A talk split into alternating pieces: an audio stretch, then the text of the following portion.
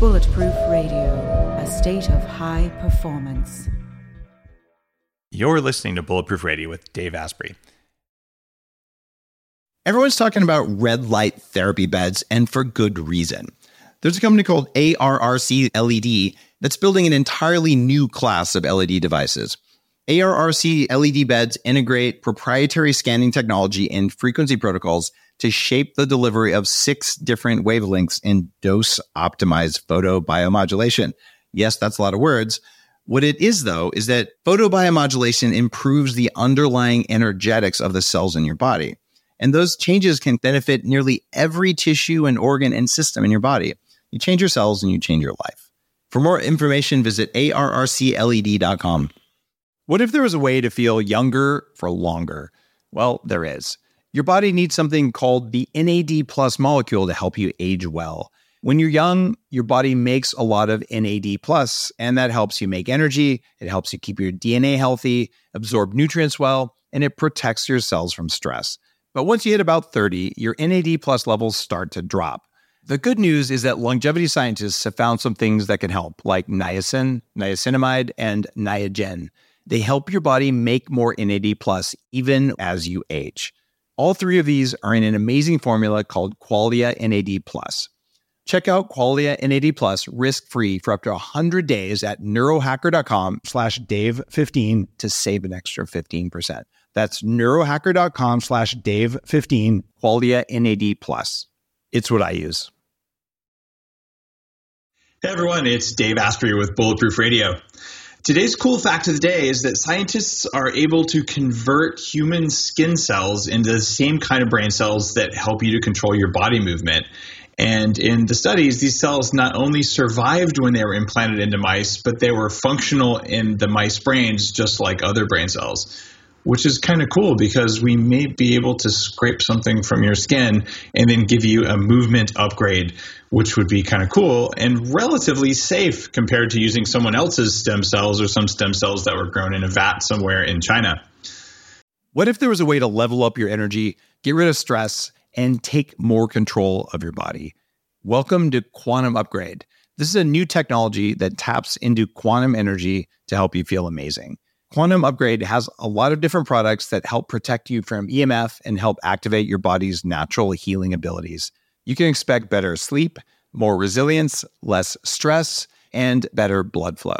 The cool thing about Quantum Upgrade is that the products are backed by a lot of heavy duty scientific studies, and there's a new measurable upgrade. You can now use Quantum Upgrade to increase your consciousness levels between 1400 and 2200 on the Hawkins map of consciousness. If you don't know what that means, do some research because it's impressive, it's fun to learn about, and it's something that I've come to understand. Ready to try Quantum Upgrade? Visit quantumupgrade.io slash Dave for a seven day free trial. Today's guest on the show is my buddy Jonathan Bailor. Jonathan is a New York Times bestselling author and a USA Today bestselling author. Uh, Jonathan, high five for those. Thanks, Dave. Uh, I know how hard that is because uh, I've joined you on both those lists, and man, it's an achievement to reach that number of people. And your book is is the Calorie Myth, which is a book that I, have endorsed. Listeners have heard me talking about it before. Uh, if you haven't heard um, past conversations with Jonathan, uh, he's the founder of SaneSolution.com. He's talked with about 1,300 or talked talked with hundreds of scientists, but looked at 1,300 studies over a decade to look at why calories aren't the end all be all for weight loss or many other things. Like they're a flawed way to look at food, and he and I are in full alignment on that. So I hope this isn't too much of a love fest on, on the podcast, but I, I, may have to give him a virtual hug. And uh, um, I just want cool. some of your skin cells, Dave. Uh, maybe we could do like a swap. You want a skin cell? the New York Times best-selling skin cell bank. I'm sure there's a demand for four people on Earth for that. so, but what's cool is that you you looked at the studies, and then you've had some top doctors and scientists from like Harvard and Johns Hopkins and the Mayo Clinic and Cleveland Clinic uh, endorse your work. And as a writer, like it, it feels good when you you hear news that that you know, a real a quote real doctor has said do this Um, I heard just yesterday someone posted like my cardiologist gave me a copy of your book instead of a prescription, so I just went to your page and and I, know, I don't know even which cardiologist that was, but when I see that kind of stuff, it it makes me feel like uh, you know the hard work that goes into creating a book like the one that you just uh, you just did, um, the calorie myth, it that it's worth it. Oh, absolutely, man. Well, and I, I my hats off to you because this this work is so important. A funny story like the one you just mentioned. One of the areas we're really trying to help with now is is families because, as you know, I mean, the childhood obesity epidemic is just heartbreaking. Childhood diabetes, and uh, recently got uh, an email with a PowerPoint presentation attached to it, and it was from a 15 year old girl who had given a book report on the calorie myth to her health class. And i was just like oh my goodness this is this is amazing. So i just want to give kudos to you and kudos to your listeners for being part of the solution here man because we're doing we're all doing some important work now, talking about important work, the other reason that I always have fun chatting with you is that at Microsoft, you were part of the Nike Plus Kinect training Xbox Fitness, like, like the whole biohacking, using technology to see what your body's doing and then playing it back to you, um, similar to the stuff that I did with Basis and all. So it's interesting. We both are techies who sort of came into this from hacking the human biology perspective. And what I wanted to chat with you about today was how you built a process and a system around the research that you've done. So you you already know what you know about the limitations of using calories as a way to sort of you know, view everything that happens in your body. Um, but knowing that, seeing 1,300 studies and then putting it into something that's usable, how did you go about that process of making your SANE solutions um, methodology? Well, we're, we're still we're still going through it because it is a it is a Herculean task. But mm-hmm. the the fundamental shift, I think, what has made it easier is having a a very clear what some people call a commander's intent, which is just like the overarching rule. The the example of this I've heard a lot was from the um, uh, blanking on it right now, but the CEO of Southwest Airlines is that Herb Kelleher. That sounds right. Okay, so let's say Herb Kelleher. So he was like, you know, Southwest. Ron Hubbard. Wait, isn't? isn't Wait, Leonardo DiCaprio. Wait, no, he played the aviator. Dad. All right, so he um, Southwest Airlines is most people don't realize this, but if you invested, if you if you ask someone of the companies that existed in I think the 1970s or 1980s, and you invested hundred dollars in them, which company would have returned the most today? And it's actually Southwest Airlines because remember a lot of the big companies that exist today didn't even exist in the 70s and 80s. So anyway, um, when they were asking Herb Kelleher what his one of his tips were, from day one he was like, "We will be the low cost airline. We will be the low cost airline." So his his team would bring him ideas. Hey, can we serve chicken salad on our planes? He said. Would that help us be a lower cost airline? If the answer is no, then the decision is made. So, when we talk about eating sanely, and we talk about creating this new system that makes these 1,300 studies usable. We say, look, at the end of the day, you have a choice to make because you can only focus on one thing. You can only have one top priority. It's either quantity or it's quality. Some one of them has to hold the top spot. And we believe the top spot should be quality. And that applies to many things other than food. So when you say quality holds the top spot, well then for example, using a, a scale to measure weight, that doesn't work because that's a quantity measure. And using calories to evaluate food, that doesn't work either because that's a quantity measure. So we have to come up with alternatives that have a basis in quality and qualitative measure. And man, that's a it's a fun engineering problem. So I'm glad I'm able to combine the biology with the technology once again. Well, it, it's a little bit harder for the average person to to understand uh, that quality metric because let's face it if you ask the average guy on the street who's not into biohacking, not into eating to look good or feel good or, or whatever their their nutritional uh, practices are, they're going to tell you, well, it's about taste. Right? I, I want pizza because it tastes good. I, I want whatever tastes good. I want ice cream and I want French fries, and I'm craving. And the, the whole idea that food cravings are different than hunger is also not well understood by people because most people have cravings all the time. But okay, how do you teach someone to know the difference between quality food and tasty food because neither of those is quantity. Yeah.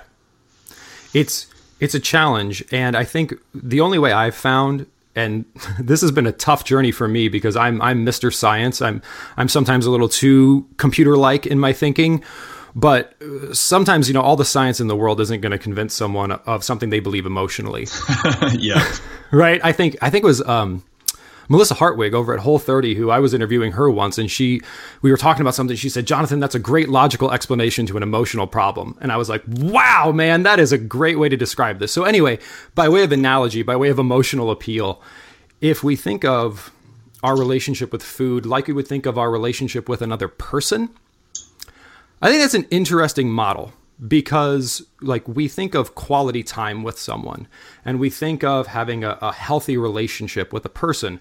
When you think about food i mean we need to look at the quality of our relationship with food.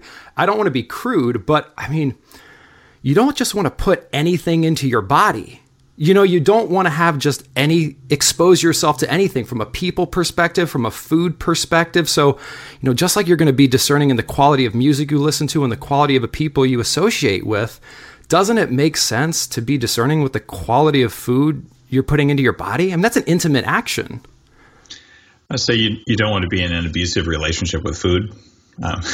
you know, you don't want to be in an abusive relationship, and you you want to understand that you you deserve better you know, I mean, like another mental action is how would you? I'm sure you see this a lot, Dave, where people say, "What should I do with my kids?" or "Is this safe for my children?" Whereas, like, we have this concept that like what we put into kids' bodies is that matters, or what we eat when not like when we're pregnant that matters. Look, what we eat, what we put into any human being's body at any point in time matters, right? And and I think when we understand that, like we already understand it impacts children, it impacts pre-children in utero, it impacts you just as much now. And once you understand that and you feel the difference, like you have and all your, your fans have, man, there's never any going back. Yeah, it, it's getting people to feel that one day where like, oh, like this is how it's supposed to be every day. That that at least sparks the fire but then you find people go, all right, I'm going to eat a high quality meal. So then they go to, um, this seems like like the state of the art now. They go to a, a raw vegan restaurant. And people who don't know it, I, I, was a raw vegan for quite a while. Uh, and you feel really good when you first do it. And there's reasons for that. And then it starts to create systemic weaknesses and sometimes autoimmunity and other problems. But you go to one of these places and you're going to get a plate with artfully arranged vegetables that contain about zero calories or less than 100 or something. So it looks all pretty. It's probably got some some nutritional yeast in there because it provides an MSG like experience, which includes making you hungry. so then you're going to walk out of there going, oh my god i want ice cream uh, you know I, I want something sugary because your body's like you gave me a bunch of stuff and i don't even have enough energy to digest it and then you're supposed to wear like a medal, like a, a, red badge of courage because you know I ate a healthy, but you actually made yourself weak. But you believe because you've been taught this that you just ate a high quality, and it was nineteen dollars for that little piece of marinated asparagus or whatever. Um, how do you show people this is? Not high quality. It might have been clean, it might have been really good, but if you want a high quality meal made out of that stuff, you better back up the truck because you're going to have to eat a bowl to just get enough calories in to fuel yourself. A bowl this big, and it's going to take you two hours to eat it because you have to chew it. How do you teach that? It, it's backing up the truck is the first step, Dave, because we have to first agree on like we said, what is high quality? We can go around all day. I mean, if if you know someone is just listening casually to this conversation. They're not really tuned in. They're like okay so your takeaway is eat healthy. You got it. You know so you know we have to define what is healthy eating what is high quality food.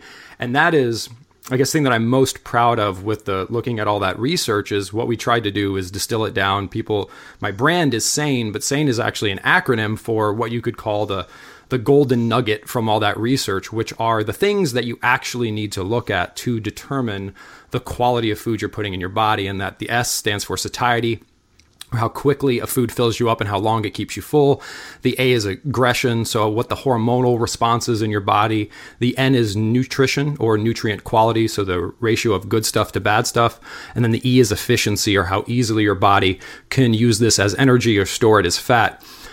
And if you can get people to buy into, and this is hard because it's a little academic and we're still trying to figure out how to best communicate it, is look, healthy means 10 different things to 10 different people and it's been so bastardized by society that we kind of need to throw that out and start over. So we're going to say we're not going to use the word healthy anymore. We're going to use the word sane. Because sane is a scientifically proven framework that evaluates food and anything you can put into your body on an established scale. So we can't really disagree because the scale is clear and once you do that you just stack stuff on a sane spectrum and you say look is it sane? Is it insane? Much like your bulletproof diet spectrum. And you say the saner it is, the more of it you eat, the healthier you will be. And the more insane it is, the more of it you eat, the sicker you will be. So people already get that they need to eat healthy. They understand that conceptually, but that's so confusing that people say, forget it. I'm just going to eat less food because that at least makes sense to me intuitively. So what we need is that clear framework about look, we're talking about nutrition. We're not talking about morality. We're not talking about sustainability. There's nothing wrong with talking about those things, but those are different conversations. From a nutrition perspective, we know what's essential for human life. We know what foods provide the most of what's essential and the least of what's non essential or toxic. So why not just flood our body with more of that stuff? It, that isn't rocket science when you put it that way. Just to, to say, look, eat more of the stuff that makes you strong and less of the stuff that makes you weak. And and your sane framework is, is a good one, and it, it has a, some of the common thinking that I think comes out of tech. Uh, even for the network engineers out there, there's the OSI model, which is the way we look at networks. And there's all these different layers, like the the communication we're having right now. You know, there's the way that the electrons flow on a copper wire, if there even is copper. The way that we look at, at light inside fiber optics, and then the way they talk to the level above it and the level above it. It's all invisible to us, but there's a way of thinking that tech people adopt because we have to work on systems where you don't know what happened five layers down. And and I see the flavor of that in the way you've looked at saying, like, look, here's the order of operations uh, insane, right? You're looking at the S first. Do I have that right? Like in, in terms of, of like you wouldn't look at the E before you look at the S, or is every one of those variables equally weighted?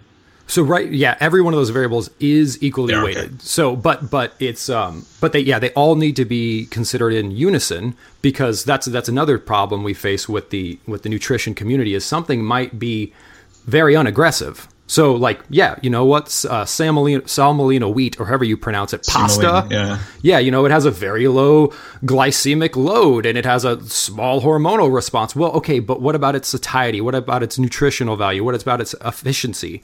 So, they're all equally weighted, I would say. And then what you do need to, though, look at uh, from a ordering perspective, and this is one of the things we're most excited about, is we're actually uh, getting a patent on a let's call it calories 2.0 or let's call it a sane score. So we are looking to try to develop one single measure that evaluates the quality of a food. So someday instead of just seeing a calorie count on a label, ideally you'd see a calorie count and a sane score, which is just a red to green indicator.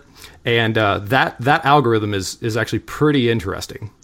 Uh, I'm I'm eager to see the results of that work because you know there's this other guy in the neighborhood named ANDI aggregate nutrient density index. Uh, um, tell me what you think about ANDI.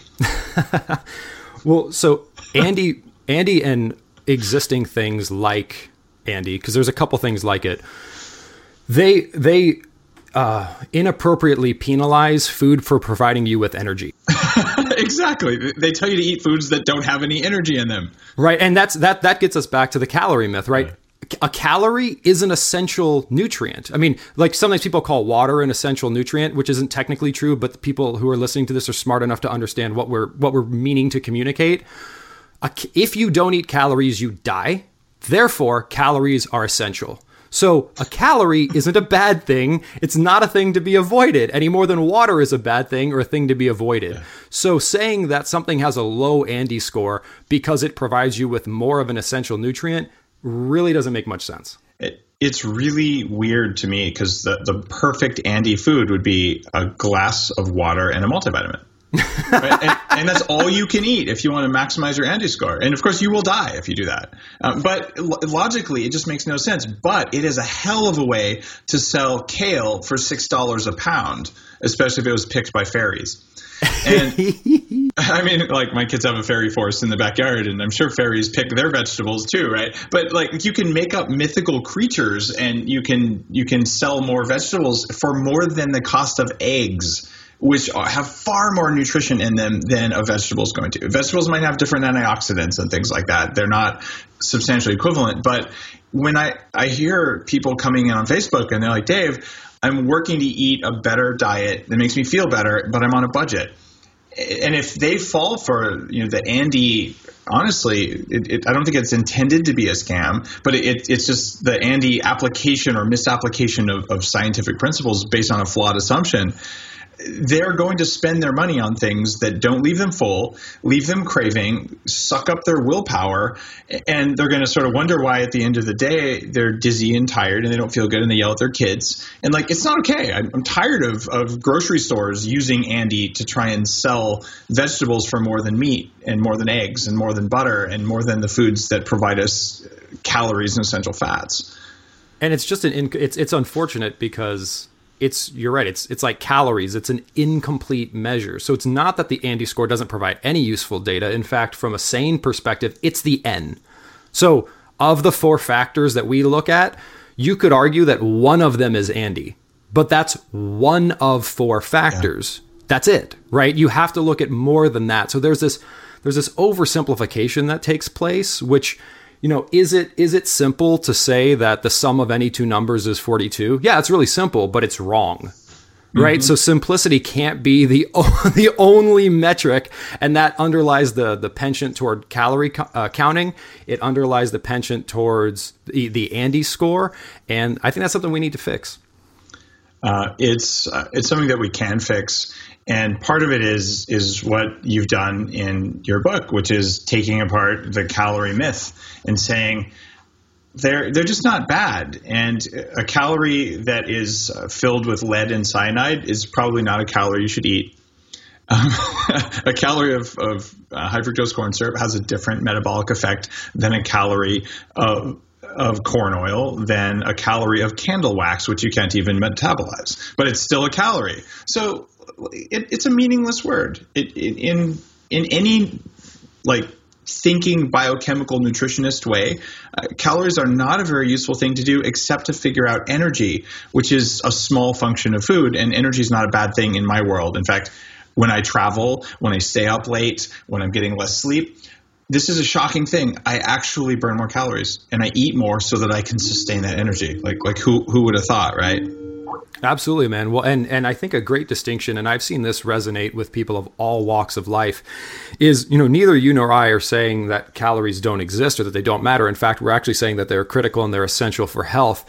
But a calorie is a measure; it's a unit of energy, right? So to anyone out there who's like, oh, cal- calorie is a calorie. So first of all, like from a kindergarten logic perspective, you're correct, and you're correct in the same sense that the following statement is true. I have two eight ounce glasses in front of me. One of them contains eight ounces of gasoline, the other contains eight ounces of purified water. Eight ounces is eight ounces in a kindergarten logic sense. But would you drink both of those glasses? No. Yep. Right? you know, I have two rooms in my house. They're both the same square footage. One is full of oxygen, the other is full of carbon monoxide. Would you tuck your child into bed in both of them? I mean, it's the same quantity of gas.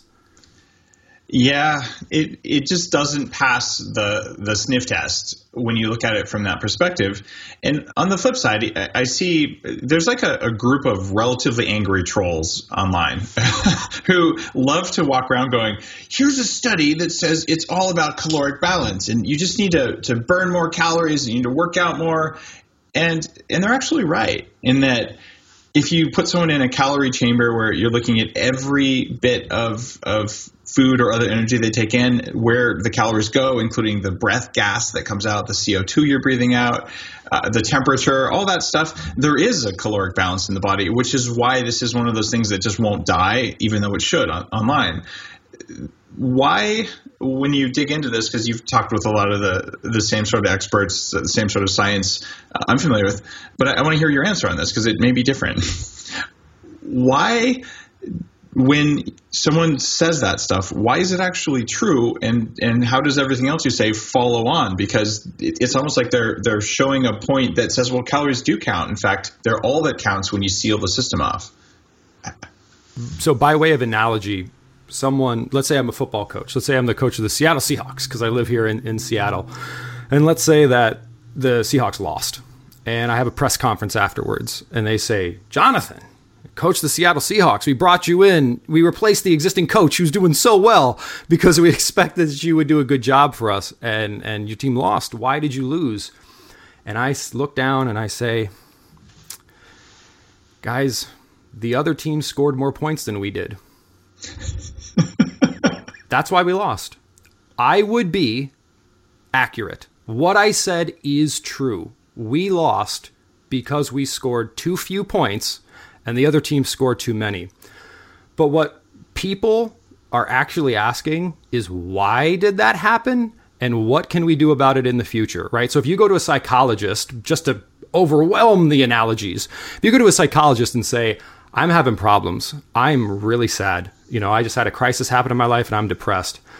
And the psychologist said, well, you know what? I've noticed that people who aren't depressed seem to smile more and frown less than you do so the problem is, I think you should just smile more and frown less. And it's true, right? People that are happier probably do smile more and frown less. But what you're really asking is like, why is that so hard for me to do? What underlying is going on? What's what's going on in my mind? What's going on with my football team that's causing this? And and to just say that yeah, so in both cases the statement is true, but it's incomplete and useless. So, will you be happier if you frown less and smile more? Probably. No one's really debating that. What they're debating is how should you live your life that causes you to frown less and smile more? Does that make sense? It makes a huge amount of sense to me. We want to understand the hormonal impact of the foods. And now the, the corollary argument that, that the trolls will make is okay. So let's just concede what you just said, which, by the way, I don't agree with, because uh, you're a bad man. They usually say that too, or some variation of that. Uh, and then what they're going to say though is, if a high fat diet works, it only works because it makes you eat less. Like ketosis doesn't do anything; it just makes you eat less. How do you respond to that? The same people who make these troll arguments are usually people who are really into their physiques. Have okay. You Have you noticed? Yeah. So so and I came from that world, right? So I used to be I have pictures of me at some of the first Arnold bodybuilding expos that ever took place in in back in Columbus, Ohio, with Jay Cutler, with Ronnie Coleman, with all. So I understand that that industry, right? So to those same people, I would say, okay, Let's say you change nothing about your macros, which they love talking about, macros, which is short for macronutrient, and you start taking steroids. Will your body change? Okay? You've changed nothing about your caloric balance and you've changed nothing about your macros. But if you start injecting your body with steroids, will your body change? True or false? Or yes or no? Yes, it will change. Okay. So, therefore, by definition, because negative knowledge is really powerful, we've just proven definitively that there is something other than a macronutrient or a calorie that can influence your body. So they then have to concede that point. You and I aren't arguing that macros and cal we aren't saying macros and calories don't matter. So our position is super easy to defend both from a scientific and from a common sense perspective. We're saying it's an incomplete picture. But someone who says that calories are all that matter or macros are all that matter, I mean that good luck defending that position because the same people who take that position are the first to tell you how effective steroids are, and chances are half of them are on steroids and have experienced what that's like. And that isn't affecting their calories or their macros. Yeah, there's this metric, and I, I look a lot at, at, farming and ranching because we're allowed to do things to those animals um, that we don't do to people, except maybe in prison, which still isn't very ethical. and farmers look at results because they go out of business when they don't. And there's this metric that I love. It's called feed efficiency. And it's how many pounds will an animal gain on X amount of feed.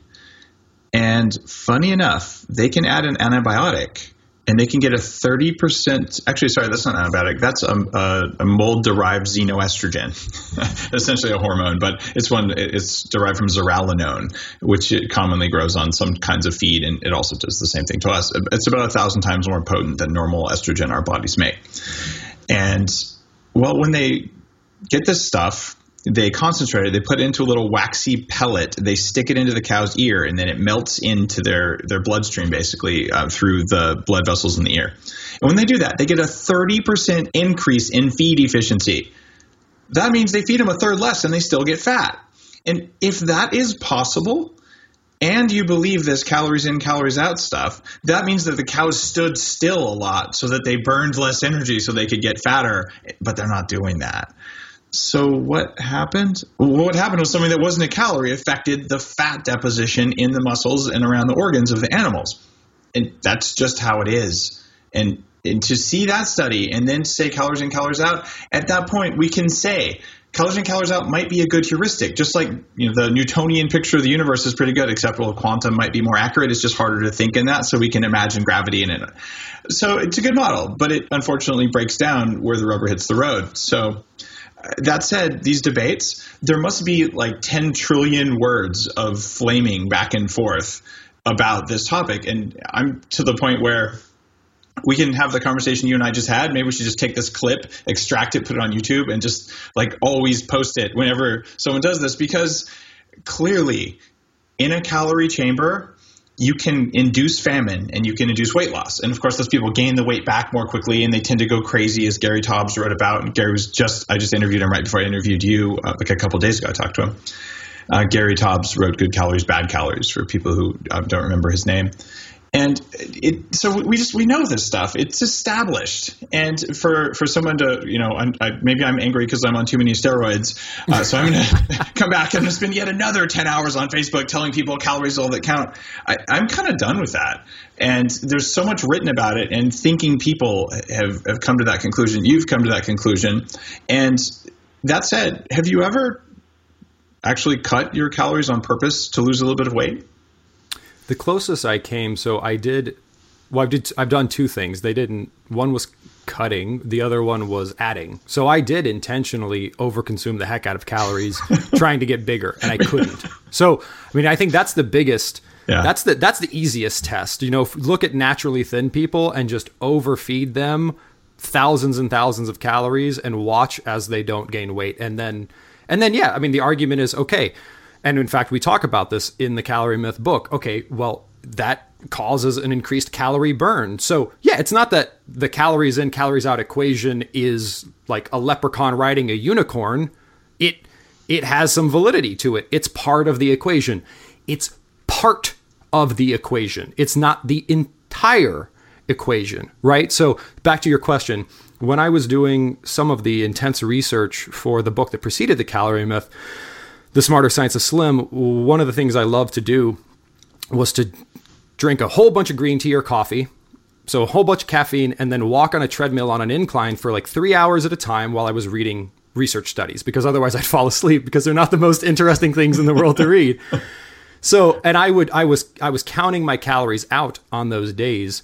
And by doing that walking, I was increasing my calorie burn between 15 and 2000 calories per day.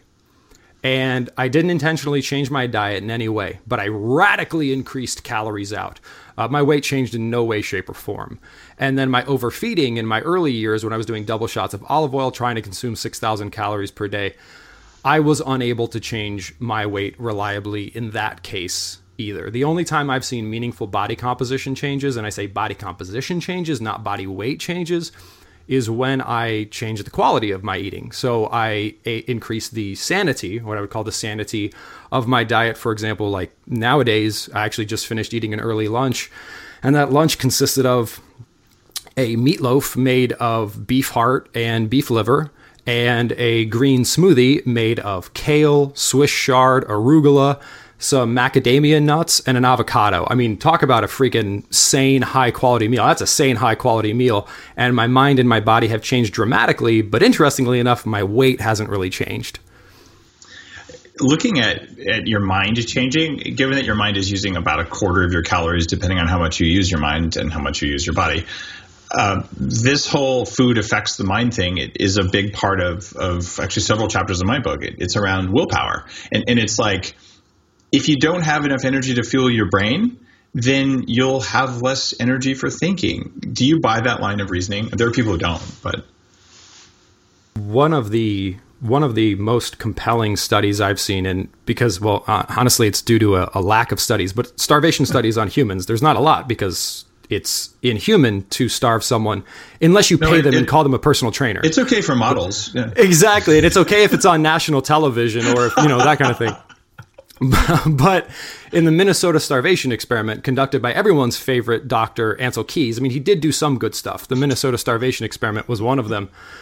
If you look at the rates of depression and psychosis that eating, wait for it, 1600 calories per day induced in males, conscientious objectors, it's again, it's it's pretty much irrefutable to say that starving the body is not going to have I mean, do we do we really need to have a conversation about what if you put less fuel in your car's gas tank that your car is going to be able to run lo- less long or for a shorter period of time? It's pretty common sense. It, it seems pretty common sense. Uh, it's funny you mentioned the conscientious objectors. Um, I, I'm filming a documentary that's going to come out in a couple months. It's called Moldy and it's it's about environmental toxic mold and what it does to your biology and how it's affecting 100 million people. They don't know it. Like this is stuff that grows in the wall of your house because we mess with our soil and it's messing with us back. So I hired a, a, film team, and it turns out that the guy who's doing the soundtrack and the audio on it is Eric Troyer, who's uh, uh, the lead keyboardist and uh, singer for Electric Light Orchestra, which is a substantial band. And so I, have had a chance to hang out with him, and he's like sung backup on half the songs you and I have ever known. Um, really, just a cool guy, and, and we've become friends. But he was a conscientious objector, and he actually was one of those guys. I don't know if they did the radical calorie restriction with him, but he has stories about, oh yeah, like we could only eat exactly what they gave us in little boxes, and we had to collect all of our pee and all of our poop for weeks on end. He's like, yeah, I got used to that stuff. Like I, you know, I'm like, that's hardcore, but that is the kind of stuff that they were doing to conscientious objectors back then. And he's like, it's better to do this than you know to go off and fight something I don't believe in. Mm-hmm. But to hear the actual like rubber hits the road stories from Eric real science was done there, even though it was really uncomfortable for the people who did it because they didn't miss anything, at least anything they could they could measure. They didn't have mass spectrometers and whatnot back then. And Dave, I think sometimes, like you know, people can debate all they want on the internet. Like that's wonderful, and I'm not sure how much that's helping to end the obesity epidemic. But if that's how people like to spend their time, no, it, it actually burns like seven calories in minutes of, of, trolling. It, it's true. but um, you know there's there's a couple different parts of your brain right? And uh, as as you well know and to anyone who who claims to believe that it's just about the quantity of calories you're consuming i'd be very interested to know what they feed their children or what they feed their pregnant wives. Just granola bars nothing else. You know i mean that's because if it's just about calories then technically you know the the guidance we give to pregnant women about what they should be eating is moot. I mean, right? They just need to eat calories, so that doesn't really matter. And and what you feed your kids growing up, I mean, why not? I mean, if they if they just need two thousand calories, why don't we just give them two thousand calories of ding dongs? It's super convenient, man, and then you won't have to cook at all.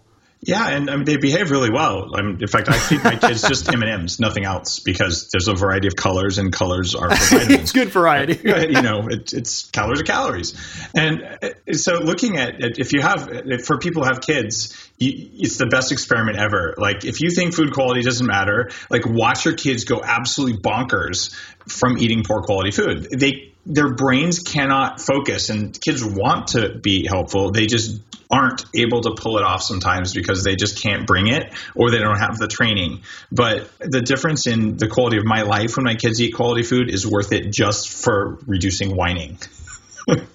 Absolutely, man. Absolutely. So I think that's, you know, I'm with you. I haven't, I mean, there's been over the past year, there's been quite a few quote unquote episodes where there have been like these uprisings and people have posted things. And at this point, man, I, I say to myself, you know, my rule is is the time I'm going to spend right now helping to end the obesity and diabetes epidemic. And if the answer is no, I'm not going to spend my time on it because there's enough good that we need to do in the world. You know, tying back to earlier when you were talking about people writing in, people seeing their life change. You know, anyone that wants to take up your time, anyone that wants to take up my time, anyone that wants to take up any of your listener or viewers' time, saying, "Oh wait, you're trying to eat more sane, high quality, nutrient dense, energy rich food." Uh, I want to criticize you for that.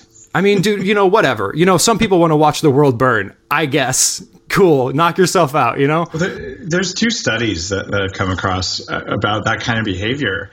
Um, and it, it was fascinating. One of them said that people who approach you know, reality with a highly skeptical standpoint end up with three times the rate of senile cognitive dementia later in life, just on, on average. So I, have actually sent that study to, to online trolls. I'm like, good luck with your senile cognitive dementia. Like the level of skepticism here says we can't have a conversation about the science, like because you know, there's just no conversation to be had here.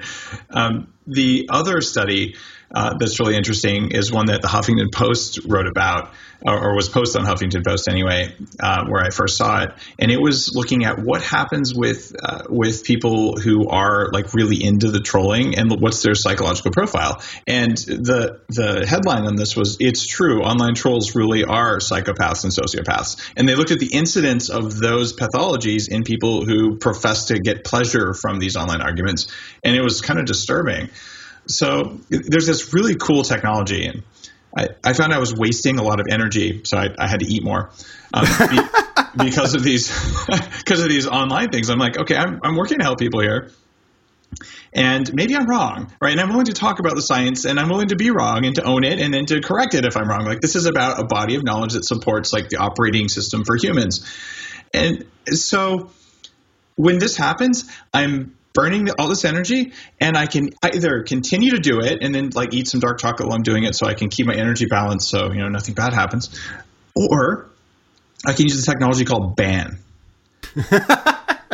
And it occurred to me when I'm looking at the energy balance between me and a troll, they write all this crap, which is usually like a bunch of personal attacks mixed in with some, you know, calories are all that matters kind of kind of stuff, right? And it takes them like 10 minutes, and I'm just going to assign one calorie per minute. So they use 10 calories, and it takes me a quarter calorie to click ban.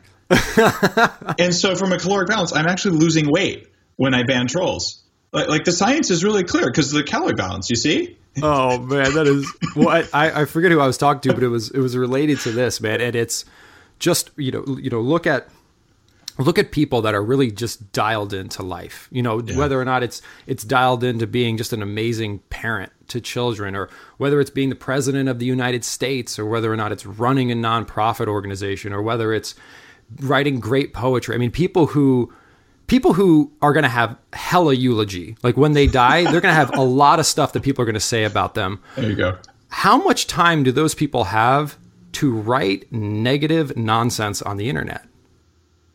Not a lot. Not a lot, man. So I just, I mean, in some ways, what uh, when I was having conversations with this person, I used to get angry when I saw troll stuff, man. But I, I get, I get sad now because it's like, damn, man. I mean, I'm sorry to curse, but I'm like, what is going on in this person's life where they literally have nothing better to do than this. Oh, no, like, it, it, there's an explanation, and it, it's actually in your book. What happened is they cut their calories so far that their prefrontal cortex, the part that's supposed to regulate their emotions, was disabled to a certain extent, and they can only get energy from causing cortisol spikes from eating foods they're allergic to, or MSG, or something like that. So they're sitting there flying on cortisol, which makes you angry. They're probably shooting up some steroids so they can make sure they look pretty while they do it. So you got ro- roid rage and inhibited prefrontal cortex, and then they're sitting there spreading I don't know the right word for it, spreading shit on other people because they're too tired and they get a little charge from that, which makes them at least wake up a little bit.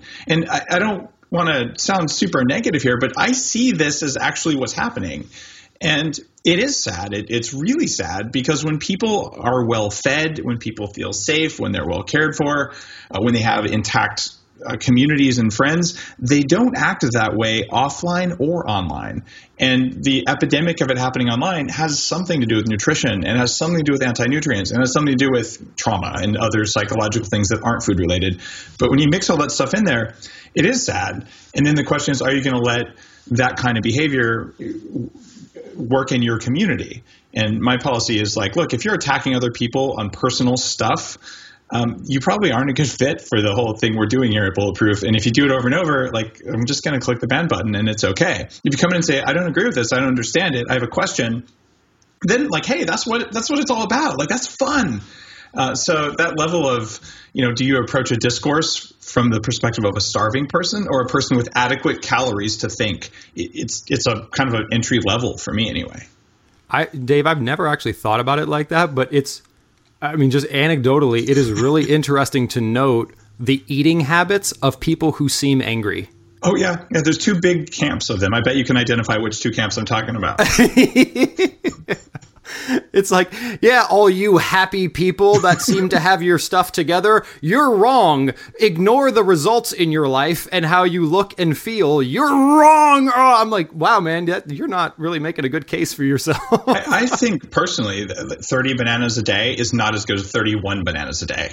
I mean, let, us face it, because it makes you so calm and it makes you a kind person. It really does. well, uh, you know, it, sorry, it Durian Rider. I still I like watching your stuff. It makes me laugh. oh man. Well, you know, Dave, I think the I think the neat thing, man, is, you know, people people are going to say what they're going to say, but what I love, what I what I love, is that if you look at well, so I, I, this makes me happy and sad simultaneously. So sometimes I get sad when I see this negativity on the internet. But then I walk down the street and I talk to a normal person and I ask them what they think about fat. And they tell me, I think it gets stuck in my arteries because it's solid at room temperature and I think it causes heart disease. so not only are they not reading the trolls on the internet, but they're actually not. I mean, it's it's you know, so we, we get scared that it's like, oh no, this bad information is going to negatively affect people. Man, there is there is so much confusion out there and there is so much good work to be done that we need to focus on on helping people on the things I think we all agree with, which is I think maybe I don't know. I mean, I don't, really don't spend much time reading what the trolls write, but I would imagine that even the trolls would think that you know feeding your child whole foods found in nature is probably preferable than an isocaloric diet of Doritos. Okay, like cool, man. So we actually do kind of agree on something. So if our message is furthering that, sh- maybe should we focus on that? You know, like our people in our country are dying. I'm not like I'm not exaggerating, right? Like the global economic burden. McKinsey just did a study recently where they said the three the three biggest scourges on our planet. Uh, one is armed conflict, which has a global economic burden of I think it's like 2.2 billion, or excuse me, 2.2 trillion. Then there was uh, uh, tobacco, drugs, things like that, which was 2.2 billion or 2.1 billion. And the next one was obesity, and it was at like 2 billion. So it's like, man, you know, it's great that you have a six pack and it's great that you did this to get that six pack, but right now people aren't dying from a lack of a six pack they're dying from a lack of a basic understanding of that which is essential to their body. And I think we can all agree that calories are essential and that there are a bunch of other nutrients that are essential. And we can also establish pretty clearly which foods are richest in those essential things. And then shouldn't we just eat those? What's the deal? It, it's not rocket science there, but it, the six pack conversation is so polarizing. I, I posted something last week on the Bulletproof Facebook page. and it was uh, an article that said basically uh, why I don't want a six pack. And it was from a woman. She had a picture of her, her abs, which looked perfectly healthy, like a fertile woman's abs look like, um, in that they weren't completely chiseled, but they were shapely. And they had a layer of subcutaneous fat, which is high in DHA, which feeds the baby, which is why fertile women have hips and butts. They're storing up DHA. And I, this was the topic of my first book, the Better Baby book, of like, what do you eat before and during pregnancy to have kick ass kids?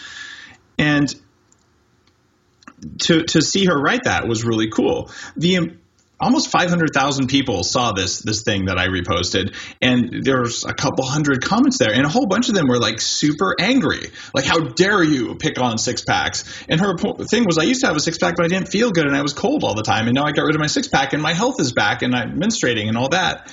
And all those things are completely glossed over by the calorie discussion.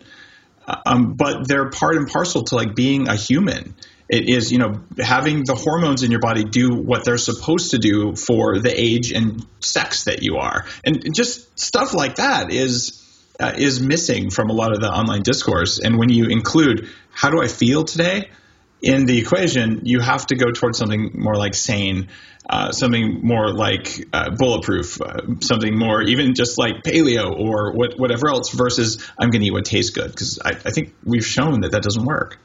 And another thing that's missing from the six pack conversation, and you know, I'm going to tip my hat to the folks with a six pack. I, I mean, I have, mm-hmm. I, I have a six pack. so, so, uh, but that's because it's a skill. It's yeah. a hobby of mine, right? There are some people that are really good at basketball. And what you do to become really good at basketball is not like I'm not going to criticize people who don't want to be good at basketball for not shooting 100 free throws every day. And it's probably true that if you want to become a great free throw shooter that you need to shoot 100 free throws per day. But to say that people who don't shoot 100 free throws per day are wrong or bad would be obviously false, right? So having a six pack for the vast majority of the population is a skill. And it is a skill or a like that you would need to conscientiously put your mind to and say this is a priority in my life it's not natural you most people don't just have a six pack right um, and if that's a goal of yours, there are certain things you're going to need to do to make that happen. And that's fine. But let's not conflate having a six pack with, for example, changing your cholesterol profile. I mean, they're, they're totally they're completely different things and we conflate these things together as one thing this is the way you should eat false that's that's not even a complete sentence the complete sentence is this is how you should eat to blank right? So this is how you should eat is actually a inane sentence in and of itself. It's not a complete thought. It's this is how you should eat for X. How you eat to get six pack abs, I would argue, does involve calorie counting for most people. Yeah. But I would argue that most people don't have the goal of having six pack abs. So why are we even talking about this? You know, I mean, not you and I, but the internet. yeah, it's it's well said. And if you want to cut calories, it takes willpower, and willpower is a finite resource. So you can spend it on your abs, you can spend it on changing the world, or getting a better job, or being a better parent. Um, and maybe you're one of those people who can pull off all of that stuff at once because you're just steeped in willpower and your mitochondria are rocking it full of stuff. And man, hats off to you. I, I don't know how to do it. Um, I, have, I, have, a six pack right now. I have a ton of stretch marks on top of it from when I weighed 300 pounds, but I don't work on having a six pack. It just kind of happens. And if I eat something that I inadvertently caused inflammation, funny, the six pack goes away and then it comes back three days later uh, because it's not fat, it's inflammation. And a lot of people who don't have six packs are just inflamed. They're not even fat. So, so we're uh, Jonathan coming up. I just realized towards the end of the show, and it's always easy to to talk with you for a long time because you get it. Now, there's that question that I've asked every guest on Bulletproof Radio except for that episode 66, and where I think at like almost 210 episodes now. And you've answered it in episode 81, but I want to see if your answers are different because I don't think you remember what they were. Actually, I'm hoping they're different. The question is if you had three recommendations from everything you've learned in your life, recommendations for someone who wants to kick more ass, you want to perform better at whatever it is you're doing, do these three things. What are they? Eat more green vegetables sleep more, and uh, maybe like lighten up slash love more. Man, I mean, I I used to get so amped up about stuff. I mean, I just used to get like angry, and and then I took a step back and I, I started talking actually with moms more. So I, I actually don't have children, like it's just me and my wife. Um, and I come from a very small family and I live far away from them. But like the more time I spent around other people's families, like my wife's family, and I started getting more involved in in helping moms learn how to feed their children. Dude, there's a great big world out there with like a lot of people that need a lot of help. And when you get a little bit of perspective, um, either through your own children, through your own family, or through other people's, dude, there's there's not enough time to be angry. There's not enough time to be stressed. So eat vegetables, sleep more, and and love harder. That's what I would say. So basically, you've got eat, sleep, sex. You're so primal. just kidding. How to twist your words into something you didn't say. I love it. now, on sleeping more, I have some people who sleep 11 hours a day. Are you saying they should sleep 12? I would say from a from a baseline, if you look at the the average American would be would be better served by eating more vegetables, sleeping more, and loving more. I fully agree with that statement, um, and that, that's cool. So, thank you for being on Bulletproof Radio, Jonathan Bailor. Can you give me your URL and where people should find you? Because I'm pretty sure people listening are going to want to check out the sane way of thinking about their food. The our new our new site and our new business. I mean, it's it's really exciting. We we got funded and we're we're essentially a, a startup now officially. So it's it's pretty it's pretty neat. Congratulations! I didn't know you got funded. Well done. Yeah.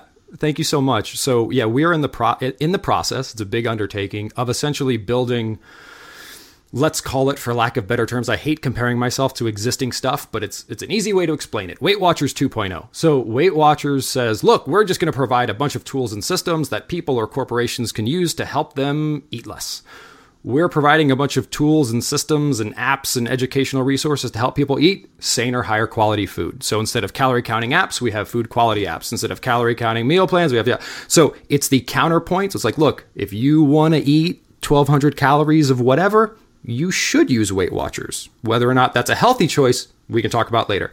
If you want to increase the sanity or the quality of what you're eating, we've got an alternative for you at Sane Solution, and we'll provide a comprehensive suite of tools for you. Well, I'm pretty sure that uh, when the Bulletproof Coffee Shop opens, hopefully within about two weeks of when I'm recording this, maybe three weeks, um, that will uh, will have a whole bunch of menu offerings other than Bulletproof Coffee. Obviously, we have a, full menu with grass-fed meat and all that. Um, but it, it's the whole point is when you walk out of there, you should feel full and no cravings and like buzzing with energy. Shocking that food can do these things, but um, I think that that'll pass the uh, the sane meter. Absolutely. People will go in there with their Sane app. They'll snap a photo of what they're eating. They'll get their Sane score. They'll share it with their friends, and they'll feel great. That is awesome, and uh, I wish you the best of luck with the new company. Uh, so so cool, and I'd forgotten you were in Seattle because I'm a, a, float plane right away, and the new bulletproof biohacking labs are going to be done real soon now.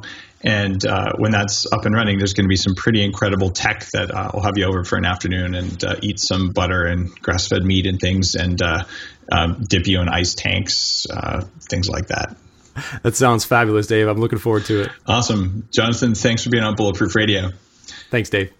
If you enjoyed today's show, you can get a lot more of them by downloading them from iTunes. And I'd love it if you said thanks by heading over to bulletproof.com and picking up a bulletproof product because that is what funds this show. I've done two of these a week for just about two years straight.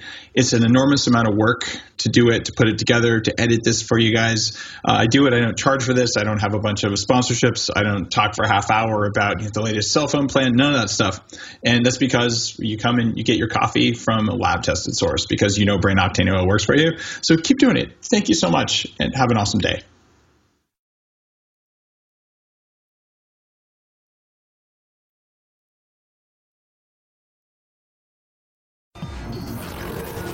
The Human Upgrade, formerly Bulletproof Radio, was created and is hosted by Dave Asprey. The information contained in this podcast is provided for informational purposes only and is not intended for the purposes of diagnosing, treating, curing, or preventing any disease. Before using any products referenced on the podcast, consult with your healthcare provider, carefully read all labels, and heed all directions and cautions that accompany the products. Information found or received through the podcast should not be used in place of a consultation or advice from a healthcare provider. If you suspect you have a medical problem or should you have any healthcare questions, please promptly call or see your healthcare provider.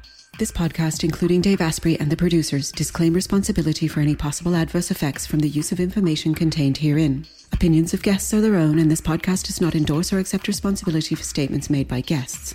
This podcast does not make any representations or warranties about guest qualifications or credibility. This podcast may contain paid endorsements and advertisements for products or services. Individuals on this podcast may have a direct or indirect financial interest in products or services referred to herein. This podcast is owned by Bulletproof Media.